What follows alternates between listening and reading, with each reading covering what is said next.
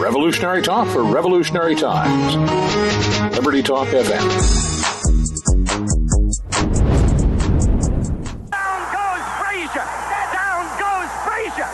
Down goes Frazier. The heavyweight champion is taking the mandatory eight count, and Foreman is as poised as can be. Let's get it started in here.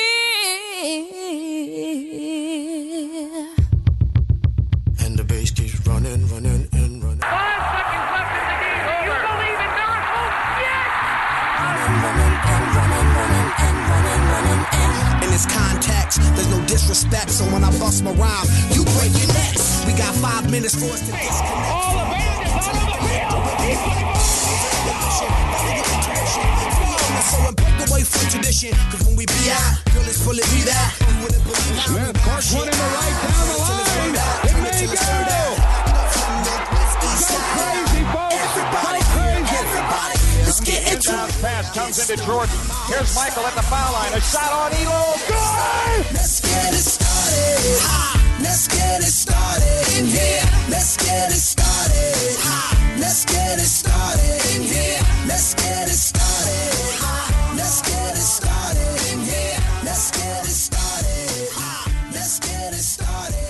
What's up? What's up, everybody? This is the Sporting Edge, and I am finally back from Nashville. It was another great trip. Not as fun as Fort Lauderdale, but you know, the honky tonk bar, three stories. I had a great time. Pretended it was my bachelor party. It, was awesome. But now I'm back with my man Roz. We got a lot of stuff to break down NBA playoffs, NFL draft, MLB regular season, and we got a great guest for you guys today. But Roz, first off, I wanted to get your thoughts. Uh, Thursday night, we had the first round of the NFL draft, and as expected, Myles Garrett went number one. But after that, all bets were off. I mean, we had four quarterbacks taken, uh, a lot of switching, a lot of trading. We only had one offensive lineman taken in the top 20. For the previous four drafts, we'd had at least four offensive linemen taken. So a little more exciting on Thursday night. And, you know, I wanted to get your thoughts on the first round, E. Well, I stayed up. I watched the first round, waiting for that 29th pick to come in, and the Packers traded it away to Cleveland. And me and you are going to get into the whole Cleveland thing a little bit later because we felt that although they had three picks in the first round, it really wasn't that spectacular of a draft for them. But yes, I was disappointed with the Packers not uh, drafting a player there. We were hoping, or at least I was hoping, that Tre'Davious White, who was drafted with the 27th pick to LSU or to the Bills from LSU, was going to be there. He got a B plus grade for the draft position he was drafted at. We need a corner in Green Bay, and unfortunately, it doesn't look like we're going to get that in the first round. Not sure why we needed to trade out of that 29th spot. I know we're going to have the first pick in the second round. But we lost out on Reuben Foster, who went to San Francisco. TJ Watt was a little bit of a thought we might bring him to Green Bay, but he obviously went to the Steelers with the 30th pick. So I'm a little crushed. I'm a little hurt. This is the second time the Bills have taken a player ahead of the Packers that caused them to make a move I didn't totally agree with. Last one was actually Marshawn Lynch Xander. So interesting enough. But like you said, this draft was pretty wild and it was very quarterback based. So I know you've got a lot to say. The Chicago Bears trading up to get Mitch Trubinsky. I mean, how does it feel right now to be in Chicago? I mean, I, I feel pretty indifferent. You know, I don't think we were going to win or lose, you know, our, our season next year with one pick, but I do give the Bears credit for going out and getting a guy who they think could be their franchise quarterback. I mean, you know, I know they gave up what some people say is a lot, but I think in the big scheme of things, you know, when you're looking at two third rounds and a fourth round pick, if you do happen to land that guy in a quarterback driven league where you can't win without one, then I think we'll look back and say that that was a great pick. And all the people on TV, all the Stephen A's, everybody else, all the people on, you know, CBS Sports, ESPN.com, they all have their own opinions, but they're not the professionals. They're not the ones sitting in the back office watching hundreds and hundreds of hours of film and tape to make these decisions. I mean, these guys in the front office did not just come off the banana boat. But I know not not every decision works out. So if Mitch Trubisky ends up being a bust, I mean, yeah, I guess I'll look back and say it was a bad pick. But again, I'm not going to fault the Bears for going out and making a stand and trying to become a better football team because I don't. They were not going to win with Mike Glennon, and he might start this year, and Mitch Trubisky might sit out. But if he becomes the franchise quarterback down the line, we're going to look at that. We're going to look at this pick and this move as being one of the better moves in recent Bears history, where they have not been good for the past decade. So, I mean, you know, everybody can have their own opinion, but I think the draft as a whole is overrated. I think the draft grades are overrated. It's just a way for us to get into the NFL season before we actually get going, before even training camp starts. It's just another way for people to get their opinion out there. But, you know, let's be honest. One guy is not making a difference on a football team, you know, on draft day. It's during the season. You know, it's going to be in the coming years. And, you know, all these ratings, I think they're all blown out of proportion. And we'll see when the guy actually steps on the field, and probably not next year, but we'll see in the next couple years how it's going to work out. I mean, you know, I, I have similar feelings that, you know, the Texans and the Chiefs, they saw guys that they wanted on their team and they went out and got them. Like I'll say it again, I will say it over and over. You cannot win in this league without a quarterback unless you have the top defense. You know, we saw that with Denver. They had by far the best defense in the league, and they ran over the Panthers in that Super Bowl, who had the best offense. So when I look at the Chiefs, when I look at the Bears, those teams do not have great defenses. When I look at the Texans, that is a team who's consistently failed over the past six years to get a quarterback. They've spent tons of money. They spent a lot on Brock Osweiler. They've dealt with some backups and you know TJ, uh, TJ Yates, Brian Hoyer, Matt Schaub, as Stephen A. would say, but they haven't found their guy yet. And I don't, and they don't want to see this defense go to waste. A, a defense with J.J. Watt, who's probably the best defensive player when healthy in the NFL, and a guy like Jadeveon Clowney, who is quickly becoming, I think, maybe the second best defensive end in the NFL. The clock is ticking because when injuries hit a defense like that, and there is no offense to back them up, you know, all bets are off. And, you know, that team is not going to win. You saw it in the playoffs. They could not get it done on the offensive side of the ball, and they got bounced. So they think Deshaun Watson might be their guy.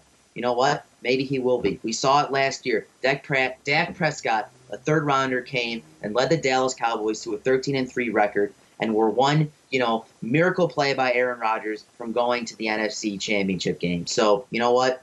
If these teams want to make a move for a quarterback, I'm not going to sit there and doubt them, you know, like everybody else seems to do. That's totally fair. And to be honest, Xander, I don't disagree with you completely. I do disagree with you, and that's what makes the Sporting Edge what it is.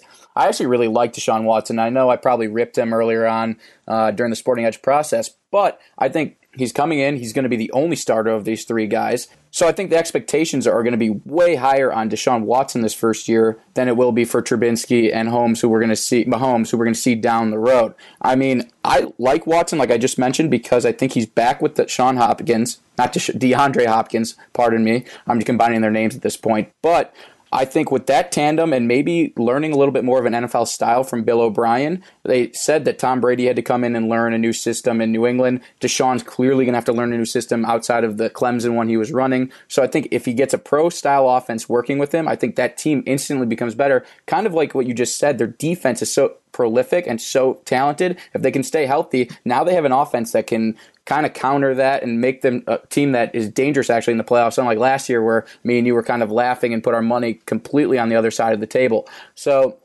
I really like Deshaun Watson, but where we disagree is with the two trades ahead of that. I mean, you can say it for days that maybe San Francisco was going to trade with somebody else who wanted Trubinsky. It could be Kansas City even, but San Francisco really didn't have a plan to take Mitch Trubinsky. And the Bears, I think, got rid of things they didn't need to get rid of in order to move up and get that pick. And even on the phone, I heard apparently they were telling Trubinsky how Glennon is still going to be a starter, which you alluded to earlier in this thing. So I don't know what's going on here. I know the quarterback draft class ratings, which you don't really agree with, were lower for this draft class. And they think next year is going to be amazing with Sam Darnold coming out and everything. But I didn't really like the whole move there for Trubinsky. I mean, who cares if the Bears are bad? That just makes me happy at the end of the day for the Packers' sake. But we didn't even have a draft pick in the first round. So I don't know about Trubinsky. The Mahomes one's going to be interesting because he's kind of that role that he's going to be a backup for a little while unless Alex Smith really just craps the bed. So that one I'm gonna is more of a wait and see. Trubinsky I just think is going to be a little bit of a fluke,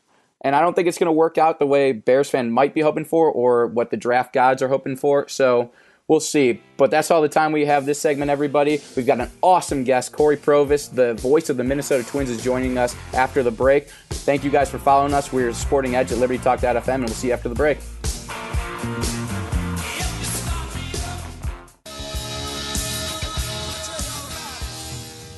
What's up? What's up, everybody? Wits and Roz is back here at the Sporting Edge. We are super excited to have the voice of the Minnesota Twins, Cory Provus, join the show today. He's from the Chicagoland area, graduated from Syracuse, has spent time broadcasting with the Chicago Cubs and Milwaukee Brewers, and he is now with the Minnesota Twins. Cory, thank you for joining the show today. My pleasure, fellas. It's uh, it's great to be with you today.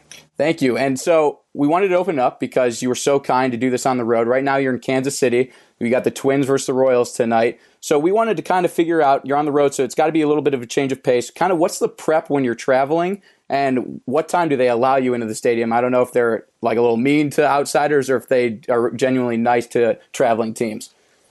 Yeah, I mean, it, those are good questions. Uh, I, I take the the staff bus. There's uh, there's there's multiple buses throughout the day if the team's on the road at a hotel. Uh, depending on if if the team is going to participate in early hitting, um, there there the, so the bus time does kind of fluctuate a little bit. But generally, four hours before game time is when the staff bus leaves, and you'll have members of the traveling party on that bus. Uh, you know, the GM or assistant GM, and then the the broadcasters for the most part are on that bus. Uh, a couple players, namely the starting pitcher, probably more than anything else, will be will be likely on that on that bus. And then the clubhouse is open. This is universal throughout baseball. This doesn't matter on on you know, where you play and all that, or even when you play. But uh, the clubhouse is open three and a half hours before game time. That's that's standard. That's uh, just uh, you know part of the deal. So normally I'm not in there necessarily right away. I don't necessarily go in there at three thirty, say for a seven o'clock game, but I'm, generally down there by about uh, ten to four or quarter to four. Depends on if the team's on the road or not. Uh, that that time will will vary a little bit. But for home games, I interview Paul Molitor for the pregame show at four o'clock, and then on the road. Uh, for the most part, it's about 4:15, 4:20 is when uh, is when that happens. But you know how you kind of spend your day is just uh, you, you break it out into into work, but then also you have to you have to allot some time for yourself. If that's exercise, if that's uh, talking with family, if that's you know walking around town, if that's going shopping, what have you. But uh, I just you just can't dive into baseball all day because uh, there are just too many games and and eventually uh, you'll, you'll like fry your brain if you just lock into baseball for hours and hours and hours at a time, uh, each and every day. Absolutely. Yeah, so Cory, we, we know that you work alongside Dan Gladden, who was, you know, a former Minnesota Twin. He's a two-time World Series champ. So can you just tell us a little bit about what it's like working with a former professional baseball player? You know, what you've learned through what you've learned from him um, throughout the years that you've been working with him. He offers a great you know, just assessment of the game and being uh, being a former leadoff hitter and a guy that would steal bases and a guy that played left field. So his his expertise on on route running um, is second to none. On strategy about when would be an opportune time for the team to hit and run, or if or if a guy just had a misplay, if a guy just took a bad route, or if a guy had bad technique on a bunt, you know that's that's where to me Danny is uh, Danny Danny shines for those moments. He's he's tremendously prepared for every game that we do. Um, he, he's in the clubhouse. He's also on the field. He's on the field probably more than in the clubhouse because he just knows a lot of these guys, not just uh, you know the current Twins, but you know former guys he played against and with uh, throughout his career. So he interacts with players, interacts with coaches from from all the teams throughout baseball, and that that goes into his preparation. So each and every day, he is he is completely prepared to do his job and to be a good team player and to have fun because that's that's what we do. And especially last year when you lose 103 games, you better have fun. uh, otherwise, it's going to wear on you. And uh, we, we we certainly do that every day. Yeah, so you know we were listening, Ethan and I, to your, your first ever interview when you got hired by the Minnesota Twins, and you talked about radio. You said you you love the medium of radio, you love being descriptive. But I think my favorite part about what you said is that you like to let the game breathe. And, and I want you to expand on that a little bit, you know, what that means for the fans listening on the radio, the fans in the ballpark. Can you just give us a little insight on what you meant by that? Sure. That uh, that really came from my time in Milwaukee because it really goes against everything you're you're pretty much taught in college, where you're just kind of told dead air, dead air is bad, dead air is a bad thing. Do not have dead air, and it just kind of sticks with you. And it's when you start broadcasting and you start doing it, and you feel like, boy, I'm not talking for three seconds. You're you're you're kind of scrambling. You feel like, man, I got to fill this this time with something, whether it's a stat or a story, what have you. So I would do that a lot earlier in my career, but then uh, not long after I started uh, in Milwaukee in 2009, Bob noticed that. Bob said, "Hey, take a step back and let the game breathe. Let let the fans, wherever they're listening, hear the sounds of the game, whether it's the crack of the bat or vendors hawking programs or hot dogs or just the PA announcer and music in the back, whatever." We just uh, imagine somebody that can't be there who's doing work around the house and cleaning out their garage or painting their house but they're on a nice summer day they love what they're doing but man it'd be great to be at the ballpark too. Let them hear some of that. Don't just fill it with with stats and with uh, redundant play by play over and over again. You can take a step back and and just let let the game of baseball kind of be its own story without you having to fill every possible moment Absolutely. And you brought up the, how you worked with the Brewers, and I'd mentioned earlier you've been with the Cubs. So, interesting enough, I also looked into another interview where you mentioned the first team you kind of grasped onto was that 1984 Chicago Cubs team. In the interview, you said you could name all the infielders of that team. So, we kind of got a little trivia for you. 2012 was your first official year with the Twins, right? You took over after the 2011 season? Yeah. Awesome. So, just because we're coming close to the end here of the first segment, we got a quick question. Could you name the starting infield for that 2012 Minnesota Twins team? And we have the we have the record here. Okay. Uh, let's see. Mauer was catching in 2012, so that wouldn't have been. Uh, so I would say Mauer was catching. Yep. Uh, Justin Morneau was at first base. I want to say Alexi Casilla would have been the second baseman. Jamie Carroll was the opening day shortstop in 2012. And Trevor Plouffe did no, Danny Valencia. Danny Valencia was the third baseman. So Valencia, Carroll, Casilla, Morneau, Mauer. Is that right? Wow. So you had everybody right. Morneau did start that day at the DH position. So we're gonna give we're gonna give you a second uh, opportunity here for the first baseman. That's, probably, that's a good call. So he did not play first. Interesting. Yeah. So the first baseman then in 2012 was not Morneau, and it wasn't Mauer, who would that have been? That uh, was not Trevor Plouffe. It was not Luke Hughes. It wouldn't have been Oh, I, I, uh, I, could be here all day. All right, give it to me. I uh, who that was. It was Chris Par- Parmelee. Parmelee. Yeah, there we go. Parmelee. Okay, I, I, would not have guessed that. Chris Parmelee, 2012. Yeah. Okay.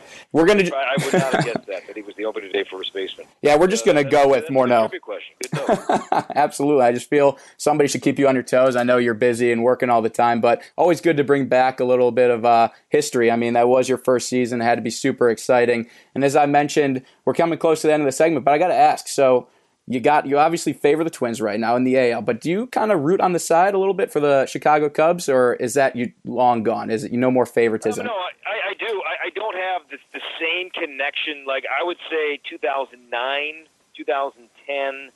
Uh, I was still, you know, I was working for the Brewers, and the Brewers and Cubs played, you know, 19 times a year. Uh, but there were still parts of me that would be like, man, because I, I knew I knew those guys. I was just removed from it, mm-hmm. and I still knew many of the players, and I still knew many of the people in the front office. Now, you know, the whole front office is different. Uh, you know, I was there long before Theo Epstein and, and Jed Hoyer and Jason McLeod and all that group. Uh, but you know, Ryan Dempster was pitching, Kerry Wood was pitching. I mean, that that 2007 2008 team of Theriot and DeRosa and Fontenot and Soria. I mean, none of those guys are around. Zambrano, none of those guys are around anymore. Uh, so I, I, it was it was tougher earlier than it is now. I, I still follow them, and you you can bet when the Twins were knocked out last year and the Cubs in the postseason, I was I was locked in. I mean, I was fan. I was I was certainly cheering really hard for them. Heck yeah, and that's uh, that's how me and Xander I think felt about the whole thing as well. So that's the end of the time we have here for this segment, Sporting Edge listeners. Thank you guys so much for tuning in. You know where to find us at the Sporting Edge at LibertyTalk.fm. We'll be back after the break, everybody, with more conversation with Cory. Thank you.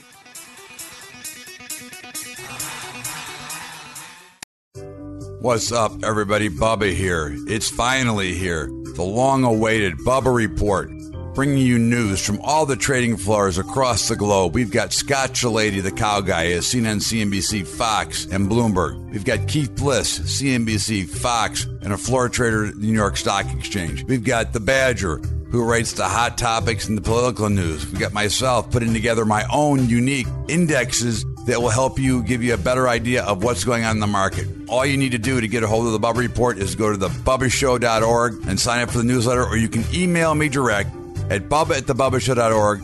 We want you to have this report because we've got over 150 years of experience talking about markets, getting ready for the trading, and puts you in the best position to have successful. So email me at bubba at thebubbashow.org to get a copy of your report or go right to the website, thebubbashow.org. Make sure you get it. It's a must have for every investor and trader. The Bubba Report.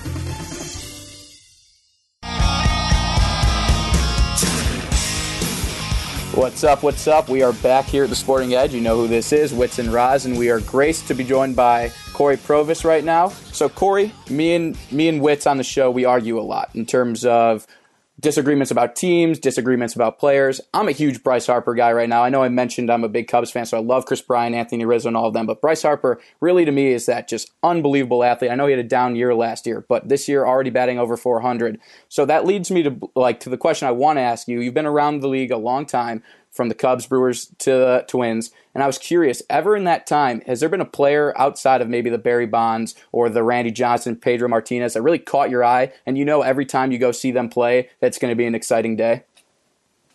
Oh, certainly. I mean, I you know, I, I, do, I just don't use you know metrics to to judge. I just look at a guy who may not you know at, at that moment you know lead the the league in OPS or even be in the top five, but just for maybe a small four day window that player looked to me like the best player on the, on the planet, and I've had that feeling about Josh Donaldson uh, before watching him play. Uh, Manny Machado, watching him play, certainly, and Mike Trout. And I don't see Mike Trout a lot, uh, just because of the uh, the division that they're in. So, I, so I, I I'm a bit biased because of who you see most often. So, right. watching Miguel Cabrera hit the last, you know, six years, uh, 19 times, 20 times a year, whatever it's been that that to me is always just awesome to watch. I just love watching him him compete and him play and how difficult of an out he is time and time again. Even when he's not running well, even when he's he's battling some injury, he's going to be out there and he's still going to rake and he's still going to hit for power. So uh, you know, Victor Martinez, when he was going, he was a f- finalist uh, in the MVP maybe two or three years ago, where he had at one point, I think, uh, I think he had more home runs than strikeouts. Uh, pretty late in the year, I think he finished with more strikeouts than home runs. But this was before he signed this lengthy extension. Uh, that that to me was an awesome season that he had. So I, I, I do kind of favor the American League because I just I see it more, and uh, there there have been no doubt some individual performances that uh, that certainly catch my eye. Yeah, and I, just yeah, and yeah. All right, Xander, you go ahead. I say, you know, I, I, agree with Miguel Cabrera. He is, I think, been my favorite player since I started seriously watching baseball. Um, just the stories I've heard about batting practice, you know, being able to put a home run at, at literally every point in the park that he wants.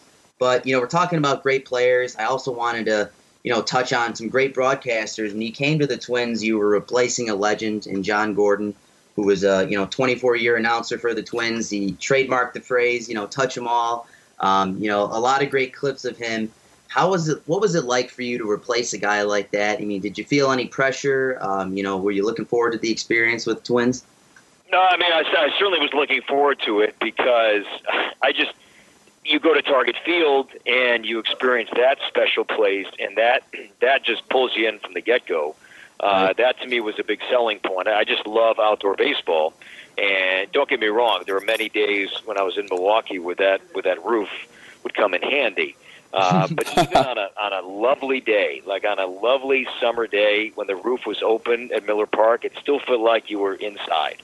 Uh, that was the one thing that that I didn't like uh, about just the way that that ballpark was designed, but I still found it incredibly appealing. But then you come to Target Field, and it's just like, man, this this this place is. I get it. I get the buzz, and it's so special. And then, you know, I knew John a little bit. I didn't. I didn't know John awfully, awfully well before. Uh, before I got the Brewers job, because the Brewers and Twins would play every year. That's the that's the natural interleague rival.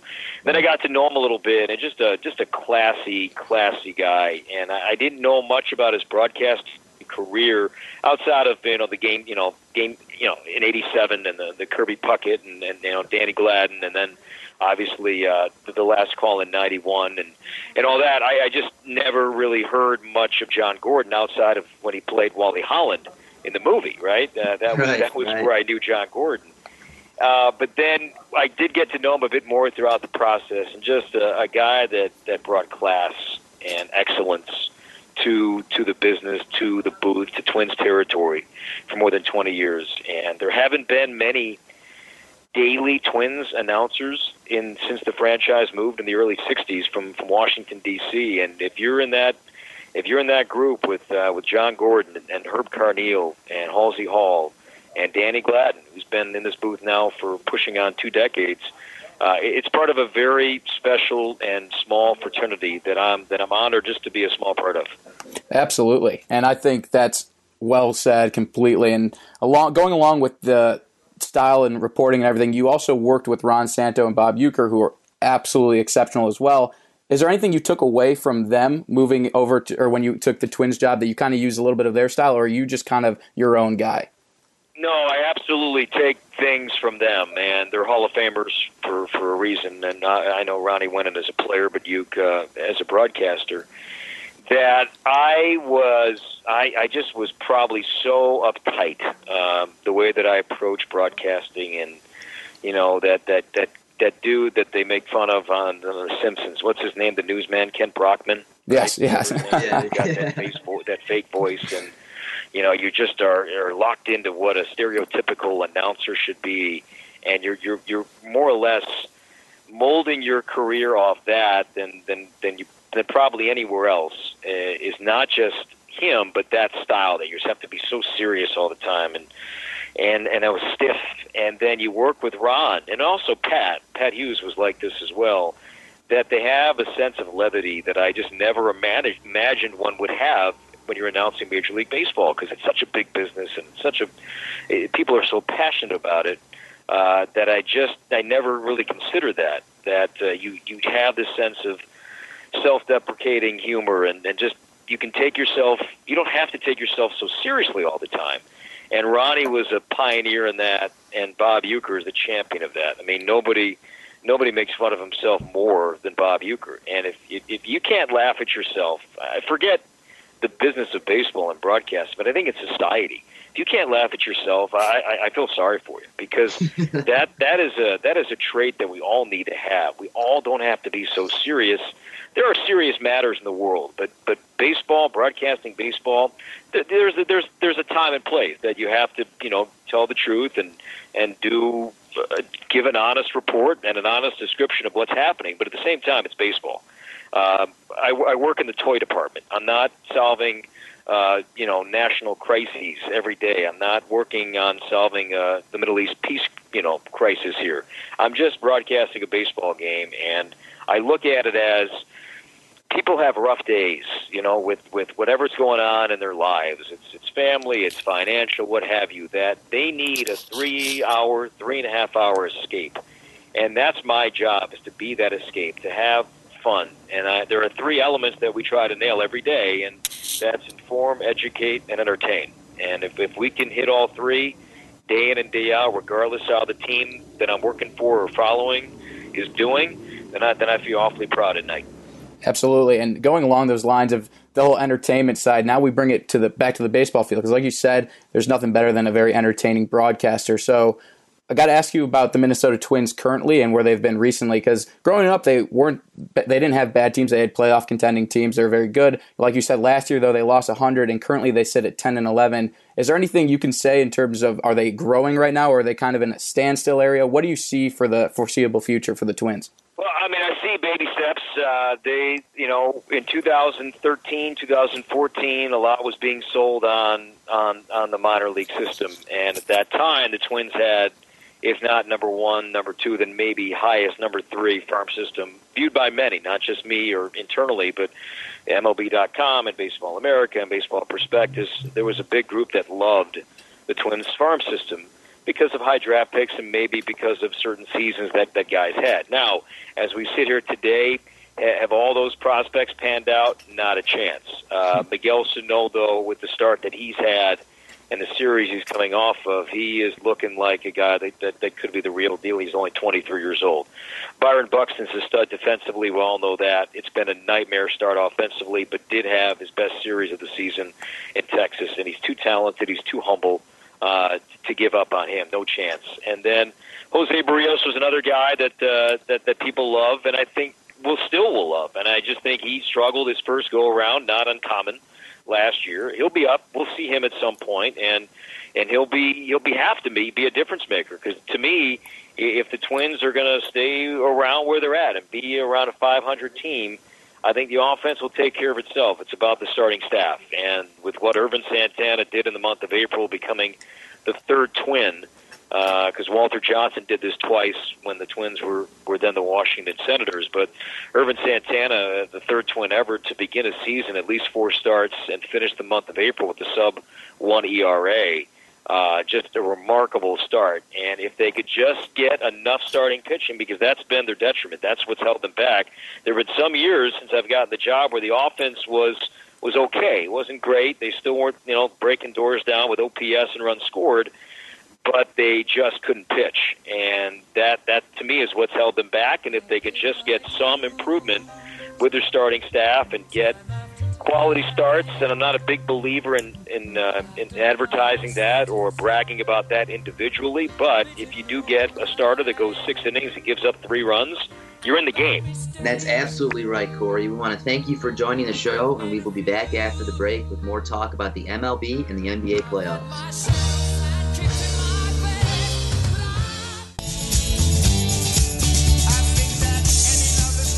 What's up? What's up, everybody? This is Wits and Roz. We're back here after the break. I just want to say thank you so much again to Cory for coming on the show and giving us all that insight about the MLB and what it's like to be in the broadcast booth.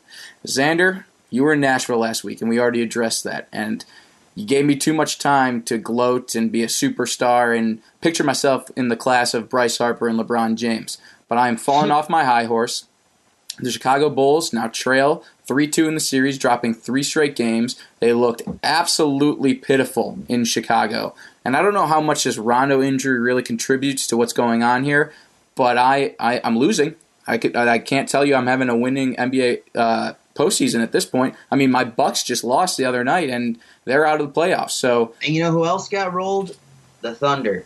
on Rockets came out and took care of business. 0 and 3 is what I am. Well, but yeah, I, I want to talk about this Bulls game because it, it was it was dreadful. I mean, the Bulls, um, you know, without Rondo, it's kind of hard to say, you know, how this series would have turned if he stayed on the court because maybe the Bulls are just being the Bulls. I mean, they've been inconsistent all year. It's not like they just snuck into the playoffs as the eight seed because they were a great team. So, you know, it's kind of hard to say what's going on. But this game, this game five was so winnable for them, but they didn't pound the ball inside. You know, they didn't rebound. There were so many plays where you know Boston got just the easiest second chance points, and they still can't guard Isaiah Thomas. I hope they figure it out. Because as we're sitting here on Friday afternoon, big game six, the Bulls are a three point dog at home, and I think they're going to take it tonight. I think Jimmy Butler steps up. I think there's obviously something wrong with him because he did not come out to play in game five. You know what? I I get that he's probably injured, and we'll probably find out after the series if there was something seriously wrong with him. But I think the Bulls take the game um, as a three point dog, but I do think they lose to the Celtics at home in game seven. I think the Celtics team is just a little bit better, and I think it's going to be close. But, you know, the Bulls, they've been, you know, so inconsistent all year, and they had that 2 0 lead. They really had a chance to, you know, lock it down in game five. They just didn't do it, and it wasn't that the Celtics played well, it was just the Bulls played so bad, and I, I think they're going to eventually lose this series, but they are going to take it to seven. That's my prediction. Yeah, and that's really interesting that you bring that up because just the other day it was told, and my condolences, and I'm assuming yours as well, goes out to Isaiah Thomas and his family. Obviously, he lost his sister recently, but the reports are is he's leaving after Game Six to go to the funeral service and everything. So if this is forced to a Game Seven, we're hearing that it's doubtful that Isaiah Thomas would play. I mean, unless he's planning to score 80 points this coming game and really just put the Bulls out of commission. It'll be Well, I don't think he needs 80 points. I think probably 30 or 35 would do. Um, but Isaiah Thomas is such a dynamic player on the offensive end, and I think Boston has done a great job of kind of hiding him on the defensive end. I mean, we all know that you know defense. He, he's definitely not an all-star defender, but offense is really where he shines. That pick and roll game, he's so quick off the dribble. Um, you know, it's tough for the Bulls to stop him. They haven't done it all series. But Roz, let's look at some other games. Friday afternoon, we've got Wizards Hawks. Hawks are down um, to their last game, and I think this is it for them. I think the Wizards take it in Game Six. I think they're a better team. I think John Wall and Bradley Beal will move on to the next round against what I think will be the Celtics. But what are your thoughts on that game? Yeah, I mean, I need the Wizards here. I picked them to win this series. I mean, what's been interesting about this whole thing, though, because I have been watching this series, this Atlanta team just should be the best team outside of the Cavs. I mean, have you seen their what's going on down low? They've got Howard and Millsap. I saw Millsap make one of the uh, most Dwight Howard ridiculous. so overrated. He's overrated, but he's really a piece. And I think if they keep building on this team, I mean, Millsap is a freak. I, like I was about to say, he made one of the most incredible and one shots of all time. And that doesn't make your team a superstar team, but they're athletic. They're very good. I think the thing that's bothering them is their backcourt, which is John Wall like going up against Dennis Schroeder and really just taking the like hole every single time. I think that John Wall's too quick. I think Bradley Beal, who's been going off in the series, is too good. And I think they're going to pull through with this, but they really do pose a challenge to the Celtics or the Bulls, whoever faces them next uh, in the second round. I think this team is very quick, and in fact, Xander, I've said it over and over again. This Wizards team is the team I have going to the Eastern Conference Finals, taking on the Cavs, obviously. So I'm very excited. I think they're going to put it away, like you said tonight.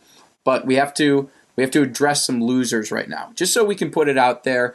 I know I told you I was 0 3 already, but I'm a little heartbroken. Westbrook went out the way he did, especially because of how dominant he was on the court, Xander. There's nothing else you can do at his position. His team is just brutal. So I'm going to get over that, but I still think he should be MVP, and I think the stats really showed throughout the rest of the series. But I'm heartbroken. dis- I disagree. I know you disagree. and I think that showed in this series.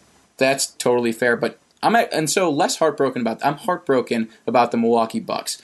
They went up early in the series and they just could not pull together, losing two nights ago or last night actually in a, a exciting game, down 25 points at one point, and they came all the way back in the fourth quarter, only to lose by three at the end of the game, and it's heartbreaking. I love that Milwaukee team. I know they're probably rivals of the Bulls, but I just love Giannis Antetokounmpo. I love Khris Middleton. I love Thon Maker. I think the fact that he's starting already is such a tremendous sign for this team going forward. And then obviously they'll get Jabari back in the future. This team's on the rise. Jason Kidd looked like a true professional, not pulling that whole throw the water on the cup game anymore. So I think this Bucks team is something to pay attention to if they can sign everybody, which they already did with Giannis Antetokounmpo. I think this Bucks team is going to solidify themselves as maybe a top four team in the East, which you could say doesn't mean very much, but a, definitely a contender in the East in the near mm-hmm. future. Yeah, you know, I like Giannis a lot. I think, you know, in this league, you need, now, I don't want to say superstar, I'm not going to say top five player. I think you need a top 10 player to win, and I think Giannis is is that guy. I mean, he's he's gotten so much better the past few years, and I think he is a guy with pieces around him that can take this Milwaukee Bucks team to new heights. I mean, it's always going to be tough with LeBron in the East, but you know what? I, I think this Bucks team, like you said, is here to stay. They got beat by Toronto in the first round, but I'm not worried about it. I think that in the near future they will be a team that will contend along with Boston and along with the Wizards.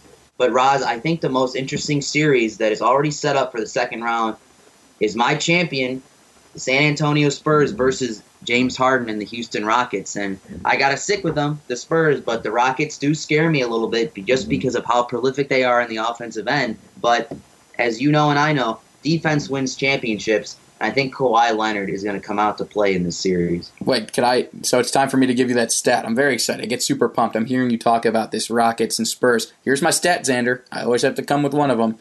Since 1995, the Spurs have faced the Rockets in the playoffs three times. Can you tell me what their record is? I'll say one and two. Is that right? You're pretty close, all right? So they're 0 3 in series against the Houston Rockets since 1995. So that's all of Gregg Popovich's era. Now, to be fair, I think this Spurs team is, like you said, defensively the best they've had in a long, long time.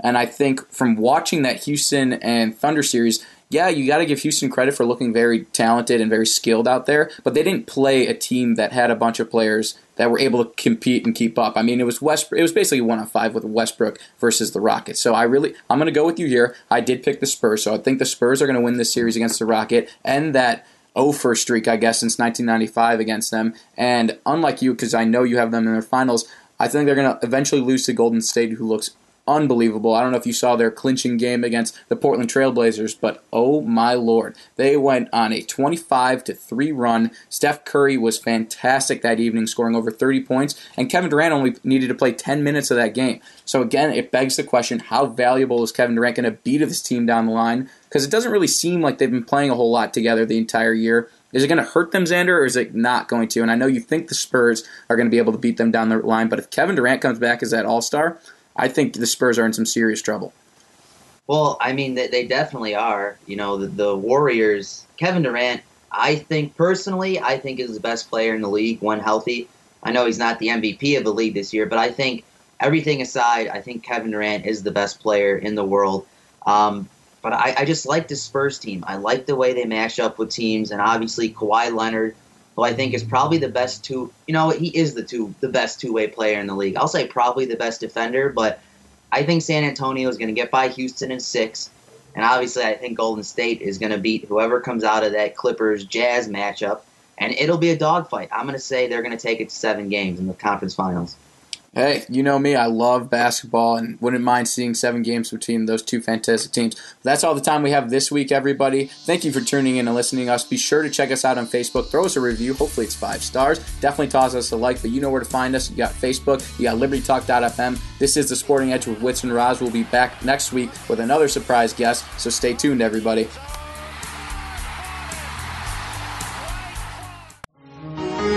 Revolutionary talk for revolutionary times. Liberty Talk FM.